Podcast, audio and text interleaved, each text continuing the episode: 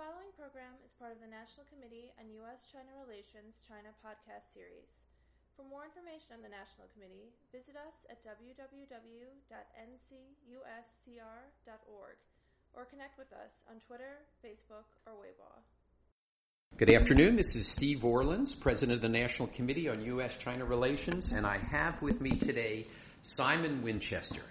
He is the acclaimed author of many books, and for those of us who study China, most famously the book The Man Who Loved China, where he previously spoke at one of our events, and is truly a marvelous book. Now he's written another marvelous book, which includes but does not focus on China, and it has the very long title of Pacific Silicon Chips and Surfboards, Coral Reefs and Atom Bombs, Brutal Dictators, Fading Empires, and the Coming Collision of the World's Superpowers.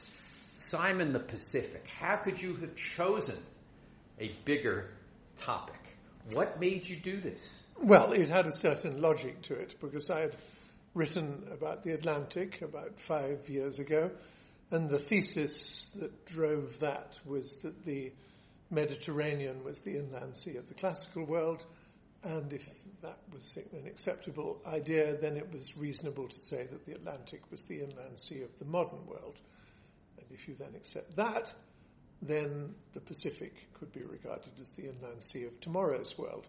So I wrote the book on the Atlantic. then I wrote a book about the making of the United States, which had a sort of westward sort of tone to it because the manifest destiny and people pressing westward towards the shores of the Pacific. And the Pacific then had an inevitability to it. I've written the Atlantic, I've written the bit in the middle, and the bit on the western edge seemed so you, a, a You're European, you started in Europe, mm-hmm. you emigrated to the United States, yep. you went westward across the United States and into the Pacific. Indeed. Well, I love that you dated the book, that you started the analysis on January 1st, 1950, because it's very easy for me, because that was basically when I was born. So it made all of the events during my lifetime. How did you choose the 10 kind of events or trends? Well, I, in, from January the 1st, 1950 until May 2014, which was the date I chose to be the end of the book, in those 64 years, I decided to collect as many events that seemed interesting and important that I could find from newspapers and magazines and scientific journals and so forth, and came up with a, about 300, I suppose, and then winnowed them down to 100 and then to 50 and finally to 10, each of which, when arranged in chronological order, seemed to betoken or presage a, a trend in the Pacific, so that a reader would, one hopes, look at these 10 and say, there's a pointillist portrait of the Pacific, both as she is at the moment and as I expect the ocean to develop in the next few decades. So it was, it was difficult to know what to discard if there were 300 events to start with, it meant I discarded 290 of them. But I'm reasonably, the book has now been out for a month, and I'm reasonably happy that the 10 I chose were the right 10. It's been well received? Very well. The Wall Street Journal was the only fly in the ointment. Apart from that, um, everyone, the New York Times and the West Coast papers, uh, have said that they like it very much, yes. Now, chapter 10 is the one which about really China and the South China Seas and is of most interest to probably people listening to this podcast since it's on the National Committee on U.S. China Relations website. Um, you spent six weeks, I think you wrote at PACOM. Is that? Yes, I mean in and out of PACOM and with um, with various officers there of varying ranks, up to uh, the chap who um, was at the time the commander of the Pacific Fleet and who is now the PACOM commander, Harry Harris. Um, and so I did spend a lot of time both with their analysts and with their operational people and with you know people like the meteorological. I was very. There's a whole chapter on weather in the right. Pacific, for instance, and the, and the Pearl Harbor Weather Center is very important. So yes, I spent a lot of time based at the East-West Center in Honolulu, mm-hmm. but shuttling every day to Camp Smith, where PACOM is based, or Pearl Harbor, where the Pacific Fleet is based. So I I certainly listened to the, the Admiral's apprehensions about what is going on on the western side of the Pacific and um, they're very considerable and um, in many ways justified. I'm not sure that the reaction, at least the political reaction, is necessarily the right one. How much time do you spend talking to Chinese who focus on that? Well, r- relatively little, um, because I, I, I, make no excuses about it. This book is from the, the, Western perspective, so I read a fair amount of, of what uh, has been translated anyway as what the Chinese strategic intentions are for, for the Pacific.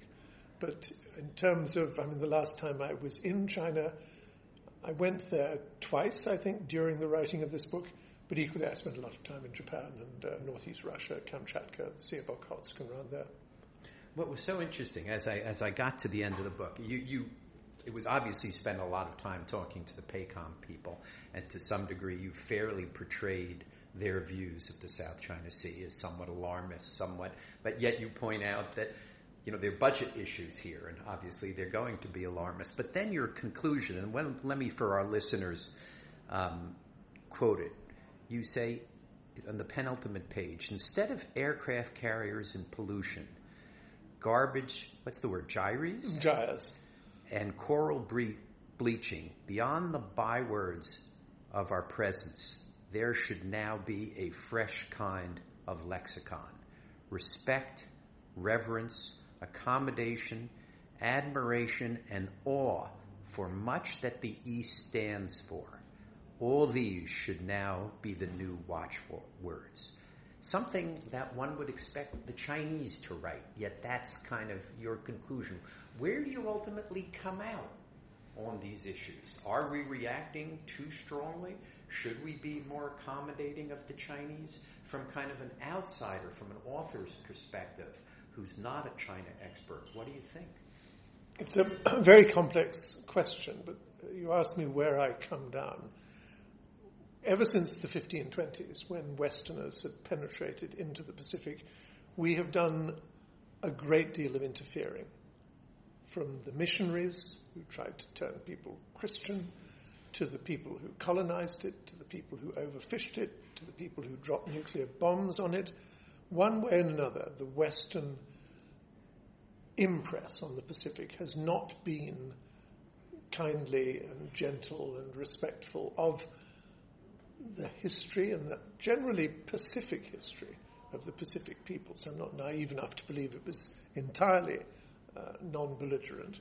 But generally speaking, the Pacific has not benefited from Western interference. Now, the West ever since the 1970s, the end of the Vietnam War, and Britain's inability and unwillingness to maintain an empire, most of the Western powers have retreated from the Pacific.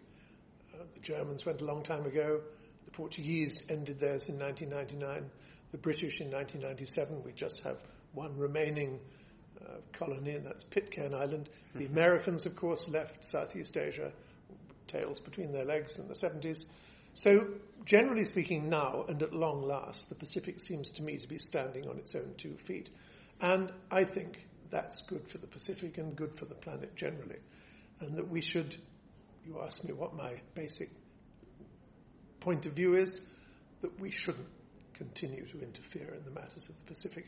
And if China, a Pacific nation of great antiquity, wishes to enjoy maritime equivalence with the United States, I see no problem. Because China has not exactly gone to the eastern shores of the Pacific and colonized any countries over there, nor has she dropped nuclear weapons in the middle of the Pacific on any atolls. She hasn't made much trouble in the way that we Westerners have. So I think her intentions are generally benign, and I think she should be allowed more or less to do as she wishes. She has no interest in in limiting trade or in, in any way threatening the trade routes, which of course the United States regards as sacrosanct. I think she would, I think she would think the same as well. Um, so I think to react in the short term, whereas China's policies, of course, are made very much in the long term, and to react in a hostile way is naive and short-sighted. Hmm, interesting as I read through the chapter, the early portions of chapter 10, I did not think that was your conclusion. It was only when I read that last page that is not something which your friends at PACOM think should be the, the policies of the United States. No, you're, you're absolutely right. On the other hand, that conclusion doesn't come at the end of chapter 10, it comes at the end of the epilogue, which is about, yes. about the. Um, Penultimate, oh, that's right. About the voyage of the Hokulea, which is Yeah. a, a, a Polynesian craft, which, not belaboring the point, the reason that this wonderful skill of non instrumental navigation withered and died in Polynesia in the 19th century is because whereas previously it was entirely possible for a Polynesian sailor to take his canoe and sail it from the Marquesas to New Zealand, come the Westerners and they said, well, wait a minute, you can't do that because the Marquesas are French, the intervening islands are British, there are some German possessions, there are some American possessions, there are some more British possessions. If you want to make that journey, you're going to have, pass, have to have a passport. And they said, this is completely ridiculous. Why should we? Um, you must apply. Well, we can't read. We've seen no need to read. And the, this spelled the death knell for Polynesian navigation. They can still do it. Mercifully, there are one or two people that have the skill. They've taught some Hawaiians how to do it. There's now a craft sailing around the world, currently in South Africa, shortly to be in the Atlantic Ocean, to demonstrate that these ancient skills, which we managed almost to extinguish, are still very much extant. Simon, thank you so much for joining us today. I've had with me today Simon Winchester, the author of the new book Pacific. I hope this short discussion has given you a taste of this wonderful book.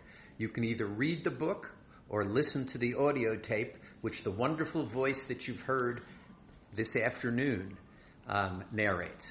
Thanks, Simon. You're very kind. Thank you so much.